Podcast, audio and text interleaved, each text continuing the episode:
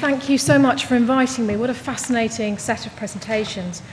Um, for somebody who's trying to make change happen, this kind of analysis is invaluable. And in fact, while I was listening to uh, the presentations, I was considering what that kind of forensic analysis would make of Dignity in Dying's campaign in the future once assisted dying is legalised, because of course I, I think it will be.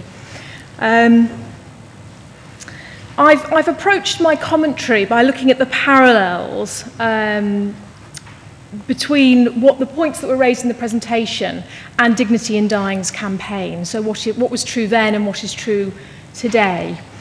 Um, and to be clear, uh, Dignity in Dying is campaigning for a change in the law so that terminally ill uh, patients, adults, with six months to live, uh, who are mentally competent, will have the, the choice of an assisted death, uh, a healthcare professional assisted death in this country rather than having to go overseas for it. So, in Richard's presentation, he said that the scale of petitioning shook the British elite. Um, and that is, is really what Dignity in Dying's campaign is partly, at least in part, trying to do, and has been probably most successful in doing. So we have um, activists who number well over 50,000 now, and the extent and the quality of their correspondence with members of the House of Lords, peers, was key in terms of the second reading of the private members' bill, Lord Falconer's bill, that went to the House of Lords last July. Uh, the scale and trying to, uh, to sort of set out the outrage in terms of patients is, is key to, to what we're doing. And you probably saw the, the media coverage, or you may have seen the media coverage last week of Jeffrey Spector's death going to Dignitas in Switzerland early for an assisted death, and the reaction from the media. The media are, are, are very uh, warm to this kind of debate. Richard also talked about benefiting from allies, well placed allies in the establishment, and that's been absolutely critical for us. I think that any kind of grassroots campaign cannot succeed without that. Um, so I'm very minded of that.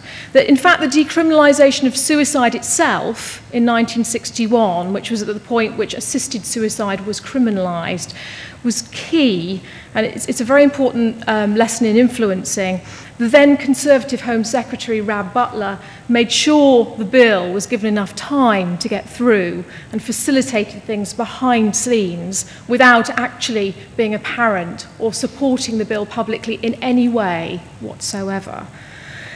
Obviously, that was slightly different for the Labour Home Secretary, Roy Jenkins, who's very much associated with those progressive changes in legislation around abortion and homosexuality in the 60s. Um, and for us, of course, Lord Falconer. There are many others, but Lord Falconer's the obvious sort of public example, and he's done a fair amount of backroom manoeuvring, I can tell you. Like slave resistance, patient demand for choice is genuine. It's not something we're manufacturing. 82, there's a recent, we did a recent poll, the biggest ever poll it's done of, of 5,000 people, and 82% of, of people uh, would like to have change for dying adults who are suffering unbearably, who are mentally competent in this country. The vast majority of people in the UK want change on this issue. People want choice and control at the end of life. And again, you, you may have seen the recent um, Parliamentary and Health Ombudsman's Dying Without Dignity report. And it, it demonstrates uh, the current scale of suffering at end of life uh, in this country. And I'll go on to say a bit more about why that is now and the demographics around that and why that's such a critical part of why our campaign is important and how it's, how it's achieved some success. The Equal Marriage campaign succeeded because it redefined the terms of the debate. There's no doubt about that, and I've spoken to some of the key architects of that campaign around those issues. So there was a key bit of research that Stonewall did that proved that anybody who um, was opposed to equal marriage was seen again by the vast majority of the population um, as out of touch. And that feeling was stronger in younger cohorts. So basically, that feeling was crystallizing. It wasn't going to go away. There was a clear sense. And David Cameron's take on that was, was it was a very good symbolic issue to detoxify the Tory party. He knew that he couldn't allow the Tories to be seen as out of touch. They had to modernise, and therefore, equal marriage was the ideal uh, policy for him to put the weight of government behind. And that bill succeeded because it was a government bill and it had enough time uh, because it was a, a, a government bill. We've started this process, the process of changing the terms of the debate, but we've got a lot further to go. So um, we were a kind of key part of the idea and brokering the funding for something called the Commission on Assisted Dying. And again, I was looking back to the Wolfenden Commission around um, homosexuality uh, as, as something that, that led into that. And that considered how assisted dying legislation could work. So effectively, it turned the debate from why into how. And that was a critical move forward. It led to, the, of course, the safeguarded model that's codified in Lord Falconer's private member's bill. But there's a lot further to go. I mean, M- parliamentarians in general, but particularly MPs, are very risk averse creatures. And um, our opponent's uh, mantra of slippery slope is very powerful. The risk of unintended consequences is incredibly powerful for parliamentarians. And that's why they are more inclined to keep the status quo. Um, and this is despite the reality that the scrutiny that assisted dying legislation brings is far safer. This was pointed out by the Supreme Court last June. Um, I can't remember what you referred to them as, Richard. It's something about coalescence. I've called them coalitions anyway, but coalitions are key, and our opponents are very good at this. They've got the Care Not Killing Coalition, which is a very powerful coalition of faith groups and palliative care doctors. Um, as an aside, doctors are generally not in the vanguard of social change, in my view. Um, but if you, again, if you look at the campaigns around or formation of the NHS or the contraceptive pill, then again, doctors have not been leading that change. In terms of pro choice coalitions and dignity in dying stance, we're very much at the centre, in the middle ground of the assisted dying, of the so called right to die movement, with others uh, wanting to go much further, and dignity in dying being quite unpopular with some of our allies as a result. I think that's fine if they're calling for, for much sort of wilder policy aims than we are. I think that just makes us look more reasonable, but they can get very angry about it. And I, I thought Richard touched on this point, but I was interested in the way that history generally smooths over uh, these arguments between people in campaigning around legacy and ownership you know, who's going to be the William Wilberforce of the Right to Die movement? It, it, blends those, those blind alleys that you go down as a campaigner, the bickering, you know, the stuff that is part of people engaging on this. And that's, I mean, I'm sure Friends of the Earth people will say that, that it's very, that's very much part of campaigning is trying something out and wrestling around what works. Abigail talked about the powerful force of demographics on change. And I, would say there's two forces that have brought the issue of assisted dying high onto the public agenda now. This is why this is important, particularly now. And the first is pure demographics. So in 1951, only about 5% of the population lived beyond 85. But by 2005, over 30% did, and so it goes on. We no longer die of the diseases that, we would have, that would have killed us 10 years ago. Medical technology prolongs life, and that, obviously that's a huge benefit, but it's also meant that mortality itself has become very medicalized. And the downside to that is it can make dying a pr- very prolonged and very unpleasant experience where many feel they've lost control about what actually makes their life worth living in the first place. And dying people want to choose how much suffering to endure and for how long. That is a state of affairs that just wasn't present 20 years ago, 30 years ago, but it certainly is now. And you can see that in terms of the grain of change, the campaign is in line with the grain of change, that will only increase. That's been key.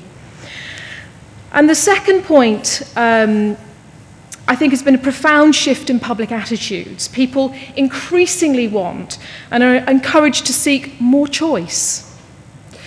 They're prepared to accept more responsibility for decisions about their lives. And they increasingly reject any claim by the state and churches to have moral authority for those decisions. So the view is, for the vast majority, if you can exercise personal choice without detriment to others, we don't accept that we should be prevented from doing so. And that has been a, a key point. I mean, none of the papers explicitly mentioned the importance of religion in public life. Um, and sometimes, but not always, in protecting the status quo. But it's key. It's a very, very powerful lobby. Um, if you look at the extent of parliamentarians with faith, strong faith, it's much, much greater than in the, that would be represented in the general public. And this, the, the, the faith lobby is as powerful in opposing assisted dying as it was for abortion, uh, decriminalisation of homosexuality, and more recently, equal marriage. But then, the converse is, but when someone high profile and religious breaks ranks, as in the case of the former Archbishop of Canterbury, George, George Carey, on assisted dying, that's enormously significant. Um, in the same way that anti suffragists seized on Queen Victoria's comments, in the same way that our opponents seized on David Cameron's opponents, uh, comments to oppose the assisted dying campaign. There's one considerable asset that we have that, again, also hasn't been mentioned in terms of other campaigns, and our predecessors haven't used to the extent that we have, and that is a legal strategy. Lawyers tend to be very open to logic. They have to be. And our Purdy case, the Debbie Purdy case, forced the Director of Public Prosecutions to clarify that those who compassionately assist suicide are very unlikely indeed, effectively won't be prosecuted. The Supreme Court said, as a result of the Nicklinson case last June, that they could declare the Suicide Act incompatible with the human rights law if Parliament doesn't act. That's exactly what Canada has done. The Canadian Supreme Court has struck out their legislation, which is based on ours. And there, is a, there are lots of key cases going on around the world, South Africa, New Zealand, again on similar legislation where individuals or groups of individuals use the courts to break this very outdated legislation and to force change. But ultimately, I think we're all clear that change has to come through Parliament, and it's parliamentarians that we have to convince. So I think that what the work that Dignity in Dying has done in the last few years has certainly moved assisted dying from the, um, from the margins to the mainstream. Um, an ITV reporter said to me um, last week when we were talking about the Jeffrey um, case that she said, we've been talking about this for a very long time. When's, when's something going to happen about it? And I thought, gosh, that's interesting that, that she feels we're at that point where, where change should happen, and this has been in the public milieu for a while. I'm very conscious we're not there yet. We're not there at tipping point yet. And I'm also conscious of what Lucy said at the beginning about momentum can be very easily lost in these campaigns. And that's exactly what happened with my colleagues in France. They had the perfect situation when Francois Hollande came to power. They, they had uh, public support, they had a prime minister who said he was going to legalise, but he chose to legalise equal marriage first. He was surprised by the outrage by the Catholic Church, and he's lost political power. So he no longer has the leverage to secure this political change for them. They're in a very difficult situation as a result. Having almost been at the point where they would attain change, they've lost it and had to have to regroup.